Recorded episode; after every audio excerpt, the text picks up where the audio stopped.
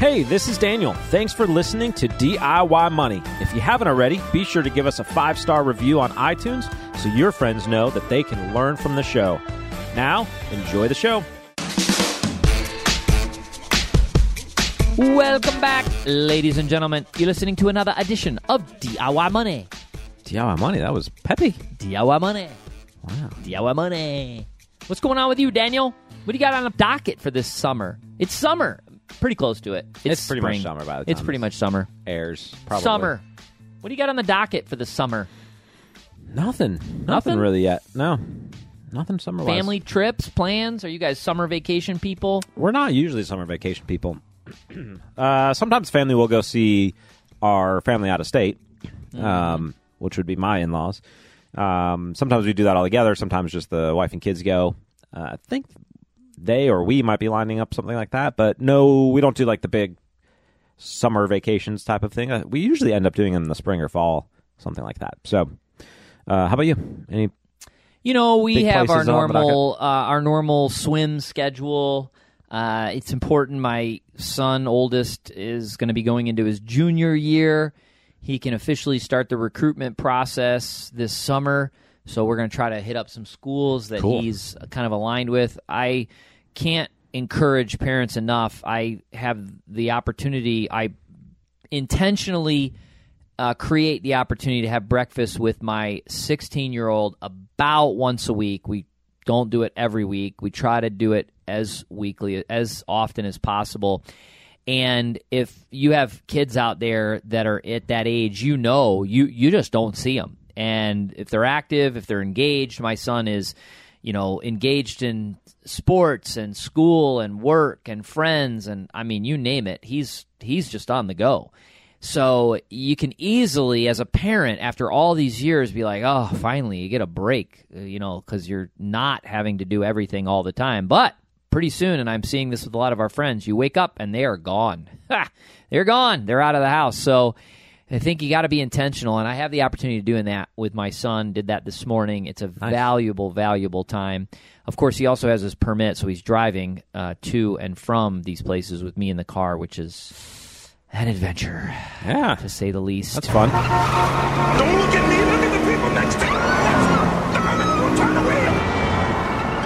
Pull up. Uh, Extra what's- cup of coffee for those guys. Oh yeah, yeah, for sure. So uh, you know what else is fun? What? That we have a sponsor, Joule Financial. That's pretty fun.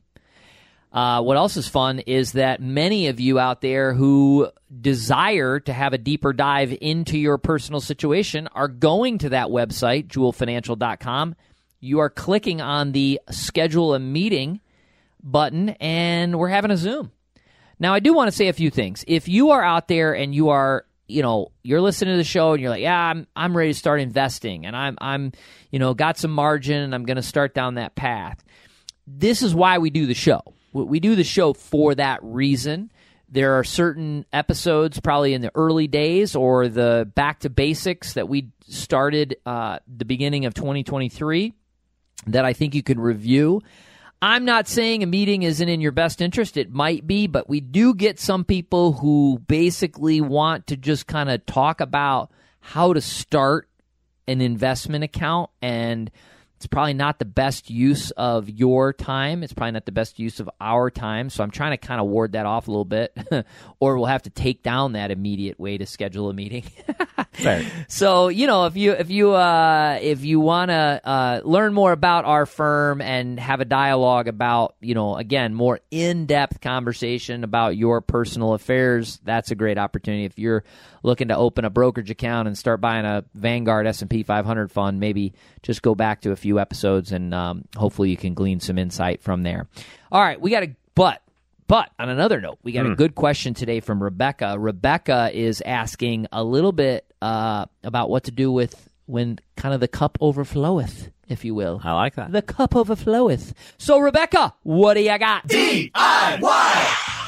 Hey guys, this is Rebecca from New Jersey. I have a very good problem to have. Currently, I'm maxing out my traditional 401k with my employer, and I'm maxing out my Roth IRA, and I have been doing both since 2017. My income and bonuses have been creeping up higher and higher to make it required that I max out my traditional 401k in order to keep my income below the income limits to even have a Roth IRA? Two questions. If I cross the income limit in 2023 due to getting bonuses or other side hustles, so midway through the year, what should I do?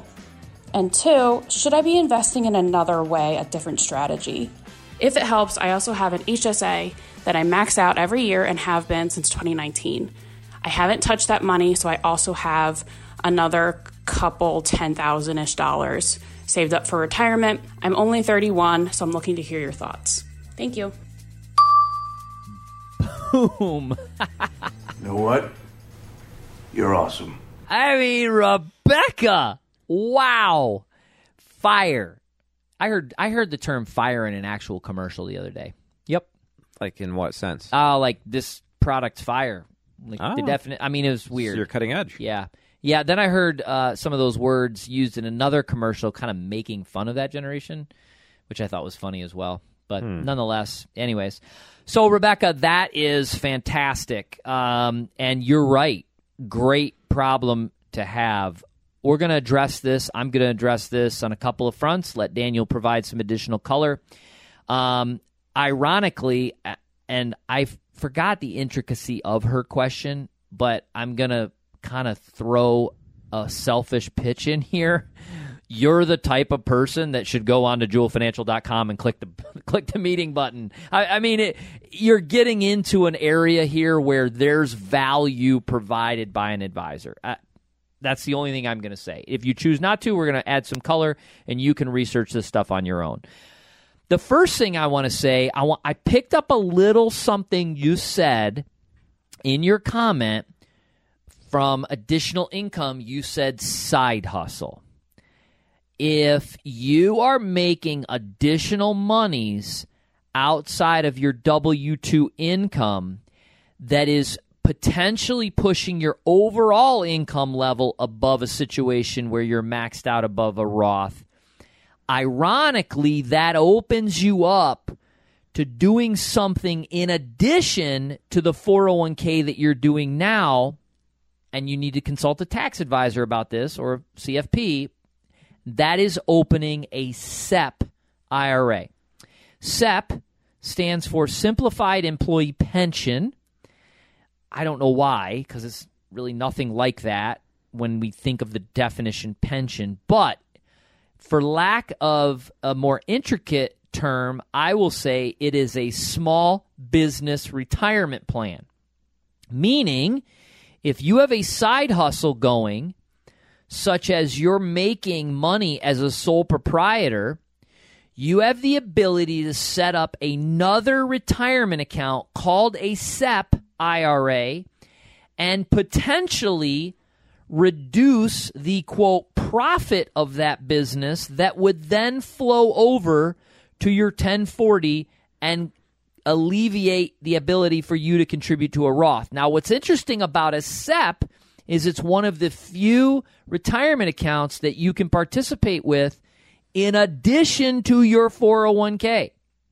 So, that's something to consider. That's the first thing. It's a little more intricate than the second thing that I'm going to suggest, but it is something to consider. The second thing I'm going to suggest, and oh, by the way, in the first scenario, I'm assuming if you have a side hustle that you are using deductions that are fully available to you during that side hustle, such as your cell phone expense, transportation costs, etc., so that you're limiting those uh, taxable income dollars.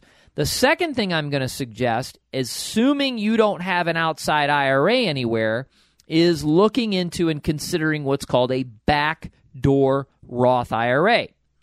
A backdoor Roth IRA is the ability to contribute to a traditional IRA because you're outside the income limits for the deduction, you're not going to get a deduction. You're going to contrib- contribute what's called a non deductible contribution to an IRA. And after a certain period of time, you are going to roll that over or convert that to a Roth IRA. You're not going to pay taxes on it because there's no tax to pay on it. It was not, you didn't get the deduction and you will find your way you find yourself going into a Roth through the back door. That's the second thing to consider. All of these things, this is why I'm saying, and I preface, these are good things, conversations to have with an advisor, because all these things take a little bit of intricacy to explore further to make sure they're appropriate. It's not just like, you know, oh, I'm, you know, on the fringe of the green, I need my pitching wedge, and the pitching wedge is right for everybody. No, not not at all.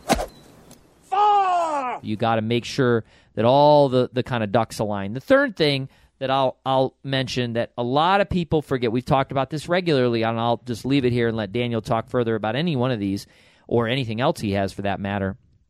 Is now just building up an investment account.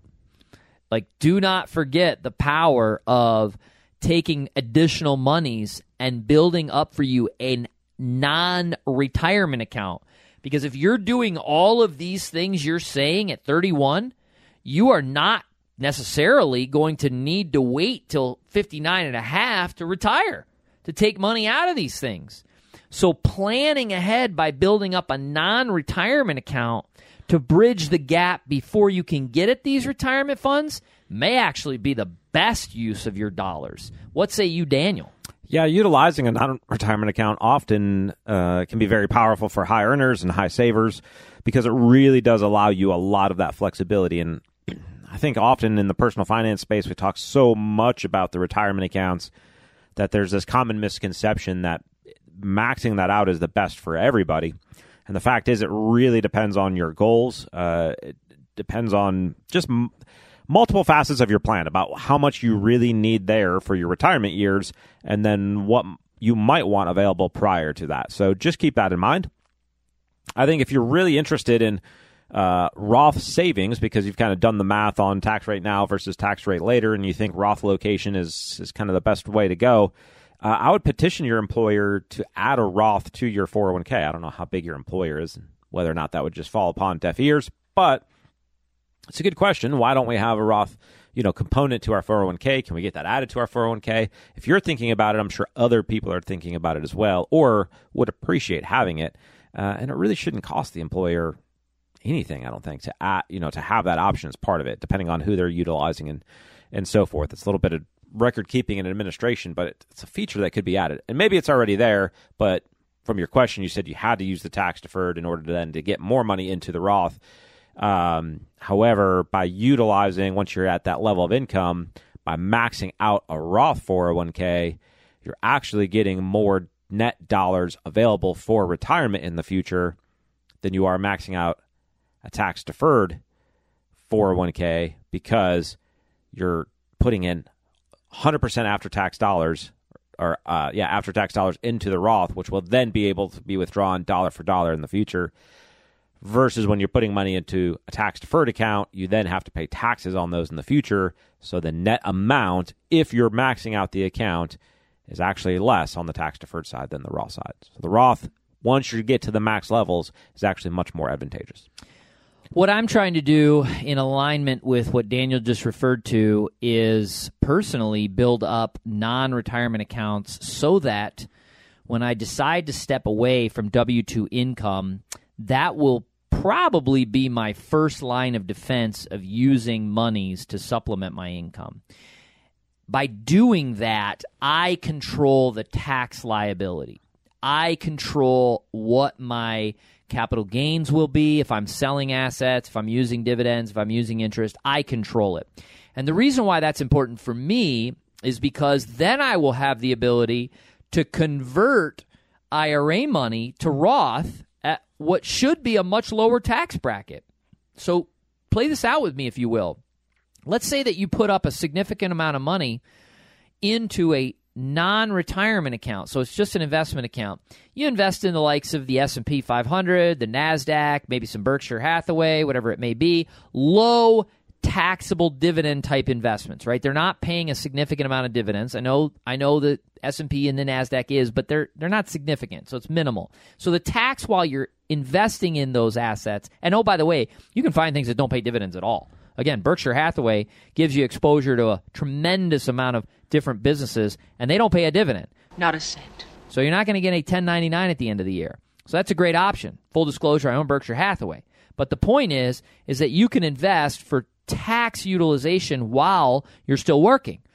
So you do that, it grows over the years, and now all of a sudden you go, you know what? I'm 55. I've got five years to use this retirement account, but I've built up a sizable amount of money over here. So you go and you say, okay, I'm going to pull off a year's worth of income here. And yes, you might have to sell down and therefore pay long term capital gains, but at least right now, the long term capital gains tax rate is much lower than ordinary income. And you might not need as much because hopefully you've paid things off, you don't have any debt. You may not need as much, so you find yourself, let's say, in a 10% or 12% tax bracket, which you've never been in because you've been making good money. And so if you're in a 10 or 12% tax bracket, then you go, wow, I did the math and I've got another 20 grand until I reach the next tax bracket. So let's do a conversion. I know I'm going down a rabbit hole. I know I lost most of you, but my point is, Rebecca, you have options. The tragedy, however, would not be exploring them all. We see this a lot. People get blinded into doing one thing and one thing only. They don't explore all their options. Nine times out of ten, because they've not talk to anybody. Hopefully, at minimum, we've given you some insight of exploration. You can take it from there. Great question. Absolute great question. We appreciate you sending that in. We'll send you $25 Amazon gift card. Remember, friends, the secret to wealth is pretty simple. Live on less than you make. Invest the rest. Do so wisely in the most appropriate place possible and do it for a very long time. Make it a great one.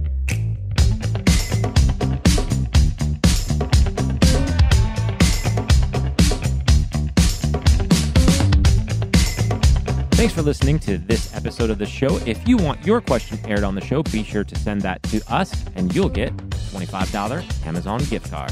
This show is for entertainment and educational purposes only and is not intended as personal financial advice. Before making any financial decision, please do your homework and consult a financial advisor as needed.